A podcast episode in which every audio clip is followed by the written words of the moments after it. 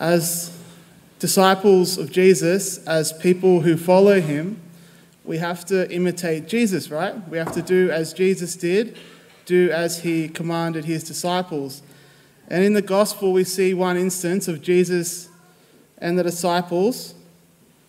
You must come away to some lonely place all by yourselves and rest for a while. And rest for a while.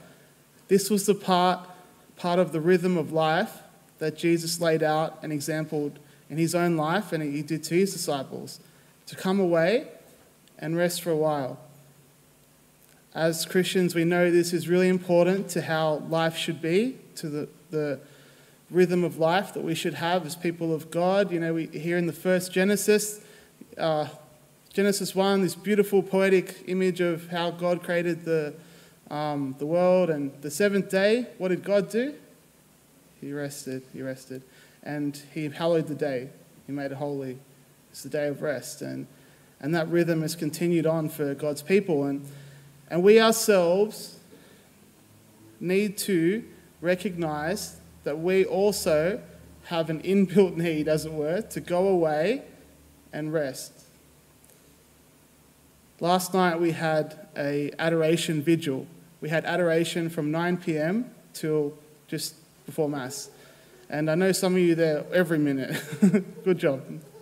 Um, some of you came for just in the middle of the night. You came away from the world, you came away from your normal lives to give up time to be here with Jesus. Wonderful.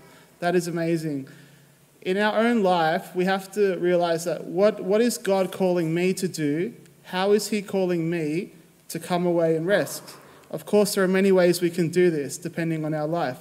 There are a lot of religious here today. For some reason, we have Brother Matt and we have a Jesuit, we have MGLs, and we have people all over the place. And yes, we have a structure of life that ensures that we, we get up, we have prayer, we have that afforded to us. But what if you're in a busy state of life? What if you're a young student, which I know there's so many of you today, or what if you're a young parent or, or sort of, you know, different lifestyle? Recently, I got to interview a, a, um, a what do you call a Benedictine monk, Father Michael Casey, in the Abbey, Tarrawarra Abbey, and he gave a talk on prayer. And he gave this image that I want to leave to you about um, prayer across a lifespan and, and going away with the Lord. He said that even if we have just a little bit of time, our time becomes like a ball of string. So if you have just a tiny bit of time to give the Lord per day, you might have five minutes to get away with the Lord. You might have one chance to pray a week for an hour or something like that. That can feel like such a tiny effort sometimes. You kind of feel a little bit guilty, like, oh, I've only got five minutes, sorry, Jesus. But over a lifespan, that string is longer and longer until it grows into a big ball. When we look back on our lives and we look at all the little moments we had where we went away and prayed, where we had our heart connected with God, that adds up into something so amazing. Five minutes isn't just five minutes with God.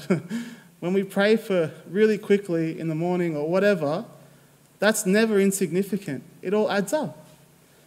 See, we give God what we have. We give God our best offering. And whatever we have, God uses. So, what do you have? What can you give God to allow yourself to spend some time with Him? And that's a different answer for everyone here, I'm sure. But let's reflect on that today because the more we spend time with Jesus, the more our, our, our um, yarn of string grows and the more our heart is filled with a history with Him, with a memory with His love, and the more we grow closer to Him. So come away to some lonely place with Jesus all by yourself. Amen.